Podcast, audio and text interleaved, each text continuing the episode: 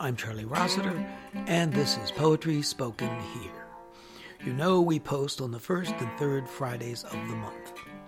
But December 2017 has given us a bonus fifth Friday, and so we're going to use it to do a little retrospective, to look back at some of the featured poets and poems from 2017.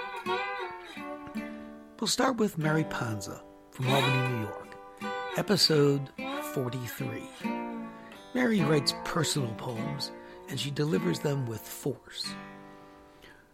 This is not an angry poem is a good example of her work.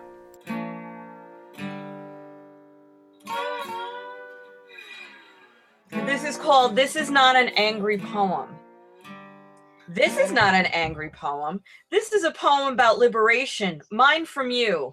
An actor, Jeremy Irons, once said, There's a fine line between being a perfectionist and being a cunt. That is what you are, Mr. and Mrs. Important cunts. But this is not an angry poem. This is not a PhD, perfect for publishing and being the orator of all that is poetic. This is not a perfectly crafted three minute rant suitable for framing and world domination. This is not a cancer curing, the blind see and the deaf hear piece of poetic masterpiece. This is a poem. This is what I wanted to say, but I was told I shouldn't say it. And then they all realized I wasn't built for not saying things. This is not an angry poem. This is liberation. This is all bets are off, all favors cashed in. This is me off the leash that I was put on for the sake of peacekeeping. It's over, baby. Mr. and Mrs., you can take your passive aggressive divide and conquer. What can you do for me bullshit and go to hell? This is a thank you poem. Thank you for showing me that I was right all along. Thank you. But this is not an angry, rage filled fuck you. This is a joyous, bathed in the pink light of love, small waisted, full, full hip, middle aged, perimenopausal, go fuck you. This is not an angry poem. This is a poem I've been trying to write for weeks. Now let's go out to the Midwest. Carlos Cumpián of Chicago in episode 50.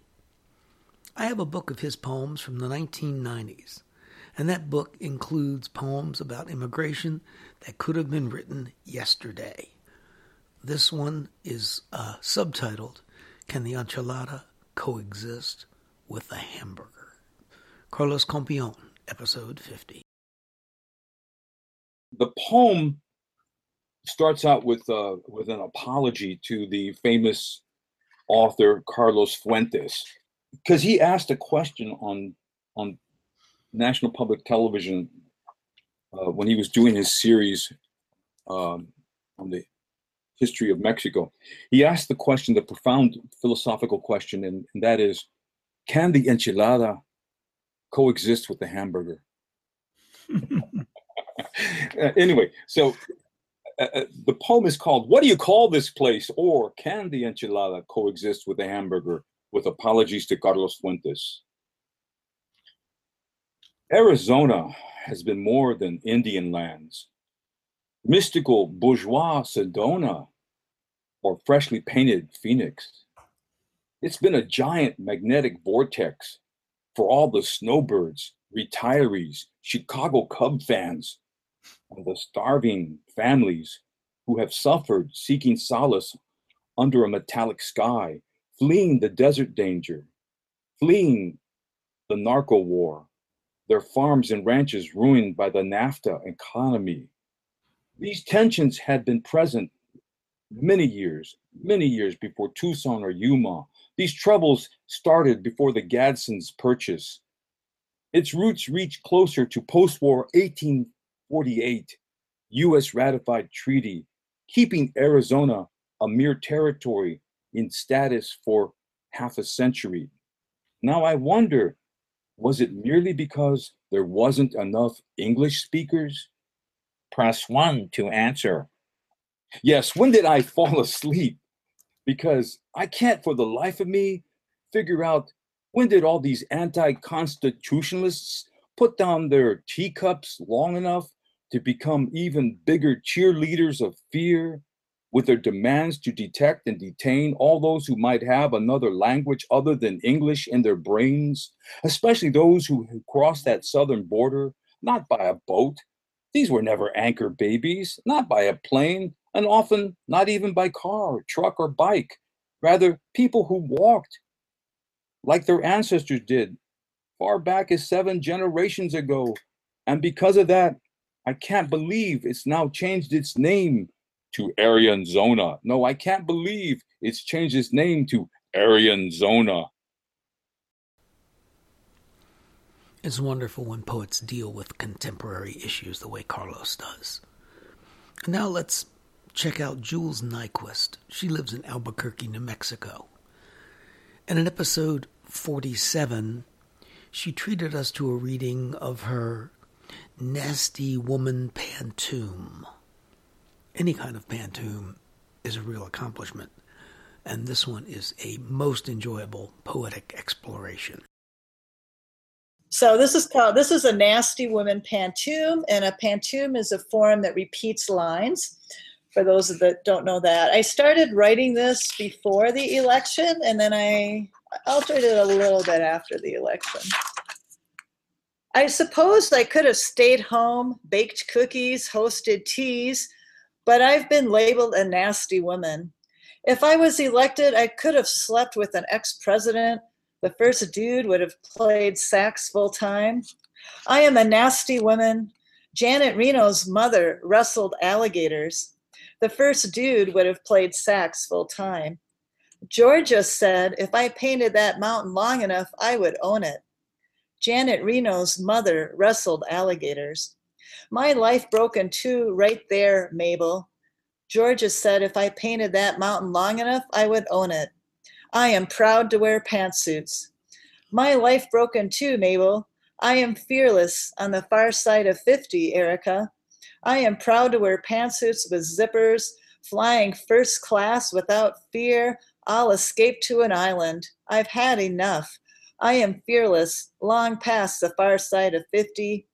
Joan didn't sleep with any man who had a draft card. Hmm. Flying first class without fear, I will continue to work with children. I could have been your Madam President. Victoria Woodhull was counting on me. Joan didn't sleep with any man who had a draft card. A woman without a man is like a fish without a bicycle. I could have been your Madam President. Victoria Woodhull was counting on me. I would have kept abortion legal. Honey, if men could get pregnant, it would be a sacrament. A woman without a man is like a fish without a bicycle. I wasn't elected, but I can still sleep with the ex president. I would have kept abortion legal, honey. If men could get pregnant, it would be a sacrament.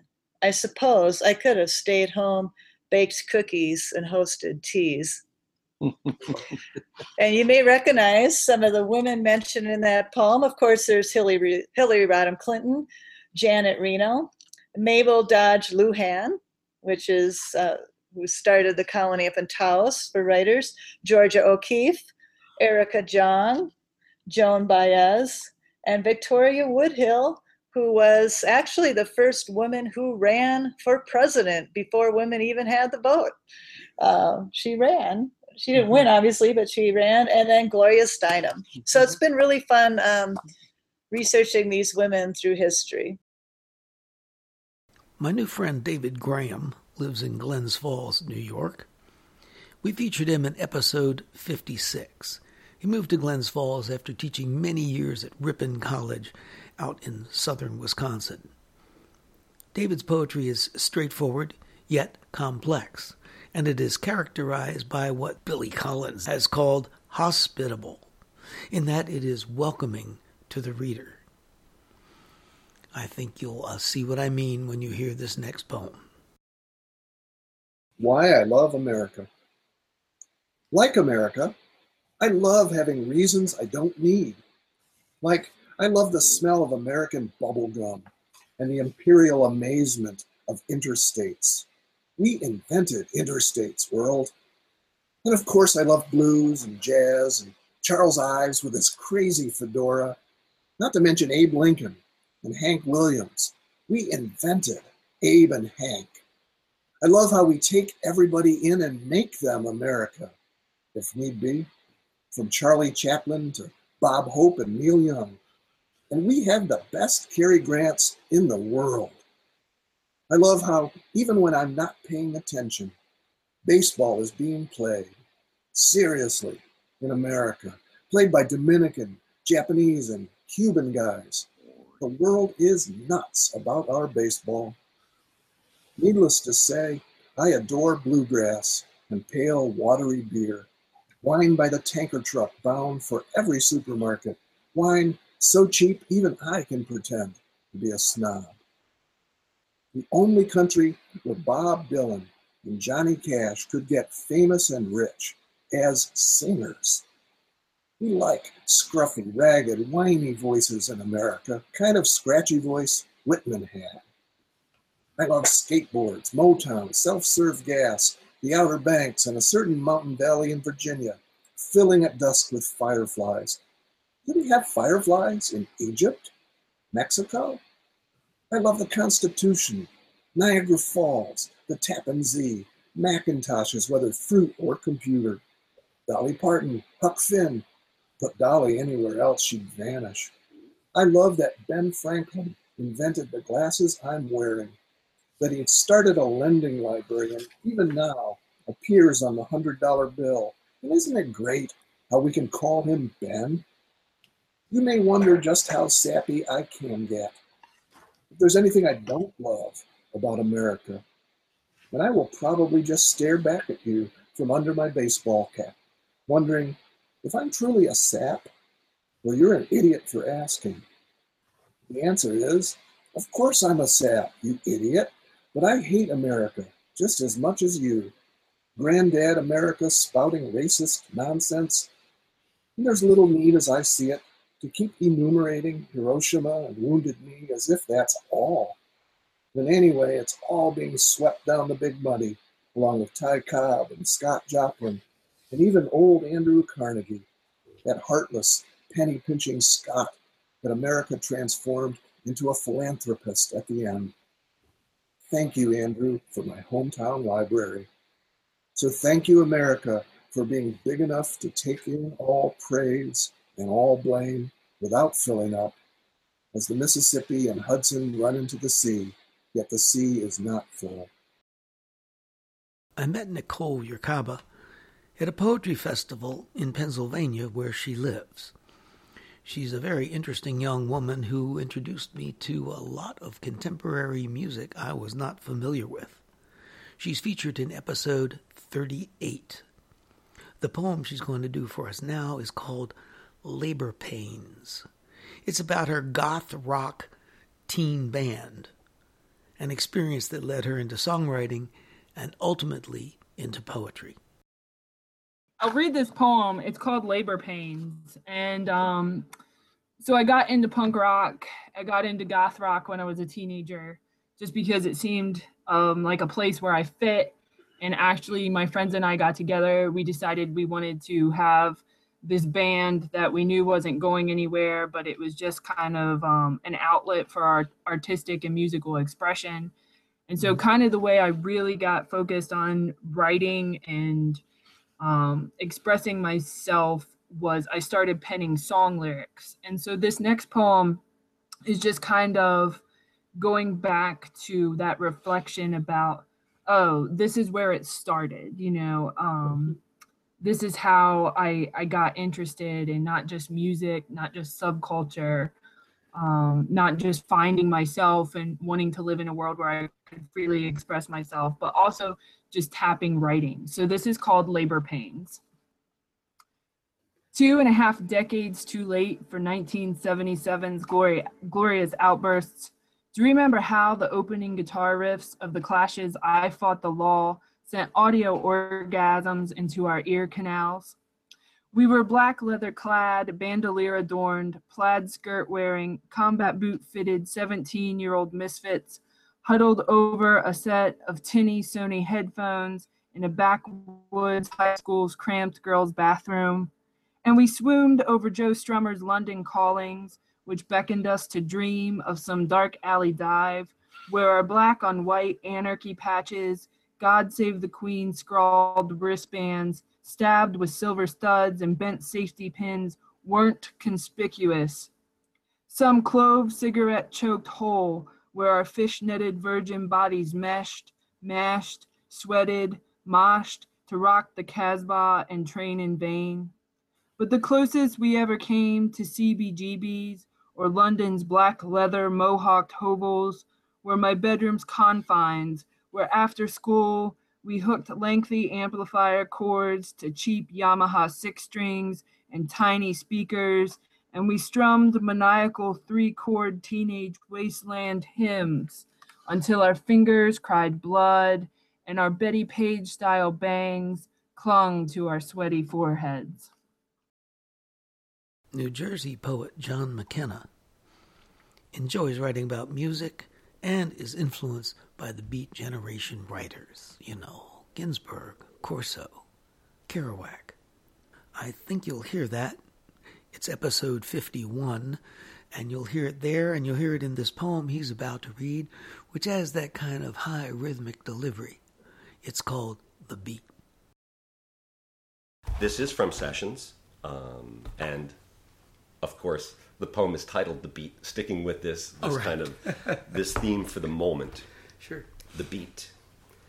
You can hear it somewhere out there, above, beneath, beyond the beat near flash panned Mardi Gras, horns ripping the purple night, shredding the curtains, letting the window wide wind in, in, and in, close to the doom, doom, doom, doom, doom, doom, of the big man, bass fully erect yet leaning back like some teed out cat, still searching, reverberating in wisdom drenched laughter, sneaking up from beneath the rattlesnake on fire, writhing atop of the snare drum, while a cobra call, cymbal brushes glide, still, lightly and light, beside the top of the certain and neat high hat, the near perfect and a punctuation exclamation right in the middle of the phrase, connecting. Almost in the keys, man, glistening, gliding, riding over top and tiptoe like the feet of Fred Astaire. Up and down the white and black steps, the brush just touch like feather. Sweep, sweet, side to side sway. Gene Kelly from side to side, when then and there beneath the stomp to pedal and hold, repose, and pop again finger water rain on the little keys of this kingdom on this piano, too big to get in the gin joint and up these stairs. How the hell are we going to fit that all on this little stage in the corner? With the beautiful shine like onyx, baby, it's you. It's beautiful you, singing baby grand. Somewhere behind the beat, somewhere there in a single note, a voice that brought it all, whisper sometimes, howl, alive, she cried. We was together, and the beat took all the trouble, and like a child, threw it into the air like confetti for us to scramble up and tease a tune night after frightful and dangerous blues jazz night. Round and round it goes where it stops. Shit, we knew that too. Right here again at the bottom beginning of it all, the last place that light and color was seen, and we, mad driven in the scene, scrambled down the rabbit hole, chasing a hair and a waistcoat with a pocket watch, like a hipster pimp with feet too big for spats, and a young blonde girl with dress the color of sunlit lavender. Dream, still dreaming, one big within a dream. The final poem in our brief tour around poetry spoken here for 2017 is 9 11 by Laura Boss. She reads it on episode 55, and I'm particularly happy to provide a platform for her and for this poem. It's important that some of these things that poetry can do are recognized, acknowledged, and poetry is very, very good at documenting from a personal point of view. And that's what this poem is a specific, personal, detailed account of Laura's experiences around 9 11. She's a successful poet. And if she got recognition for this poem, she didn't feel right about that if she had published it right away. So she held on to it for 16 years. And now it is published in her latest book, The Best Lover. Here's Laura Boss. 9 11. From my apartment window, I see the second tower burst into a giant flame ball. Something's wrong. Two towers don't get hit within 10 minutes. I watch the black smoke spreading over lower Manhattan. I think of so many of my neighbors lined up at 710 this morning for the bus to Wall Street from this New Jersey apartment building perched on the cliffs of the Palisades above the Hudson River, where the view of the New York skyline is so astonishingly beautiful that I don't have shades on my windows. The phones are not working. I take the elevator down to the bottom gym lever level of my building, remembering grade school air raid drills and going to the basement level. The television is on, and the confusion of the women in the gym echoes my own. I decide to walk to my doctor's appointment since the idea of not showing up and not calling to say I wasn't coming seems unthinkable, although everything at this moment seems unthinkable. I decide to walk the two miles since it's, since it's impossible to call for a taxi. My street is closed to cars by police cars blocking the road.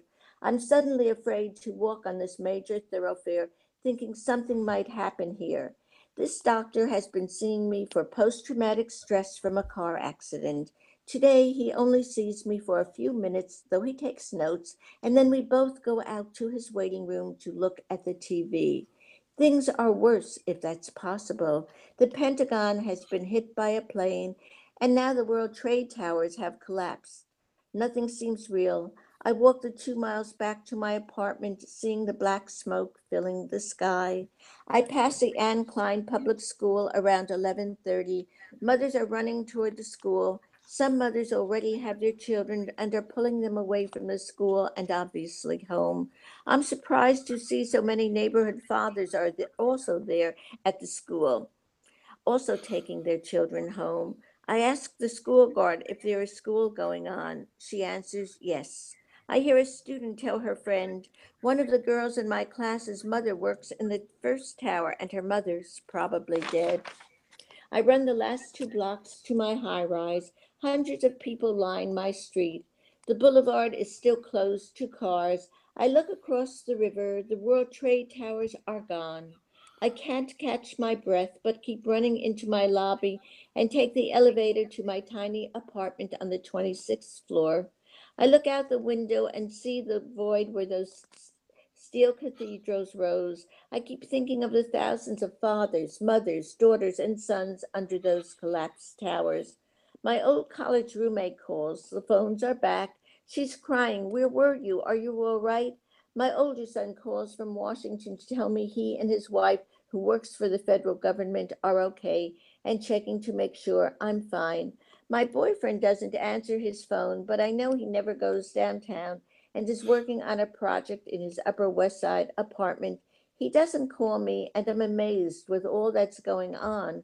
This still bothers me. The smoke and smoldering fire are still visible, though five days have passed. It will be two more days before the principal of my six year old granddaughter's school will call to say Amanda Rose's first grade desk mate's father is missing. Through my window, I see the Empire State Building is dark, where usually it's ablaze each night in red and green or lavender or blue and white or colors to celebrate a holiday or team or cause. But tonight it is dark, something I don't ever remember seeing. It is as, as if the now tallest building in the city is in mourning for New York for the stockbrokers, file clerks, paralegals, waiters, and busboys from Windows on the World, those cleaners with dust mops, and all the policemen and policewomen, EMS workers, and over 200 firemen who now lie in the dust, still rising like a nuclear blast over the city. Several nights later, I look out my window and see the blaze of red, white, and blue lights from the top of the Empire State Building. And I think that just possibly our trust, our spirit, though also shut off for a while, will return. And there you have it, a sampling of the varied poets and poems that were offered during 2017 on Poetry Spoken Here. Perhaps you'll be inspired to go back and check out some of those episodes if you missed them. Or if you heard them, maybe you'd like to hear them again. I know I found it very enjoyable going through the podcast, selecting these uh, poems for you for this particular show. I'm Charlie Rossiter, and this is Poetry Spoken Here. Be with us again next time to let poetry speak to you.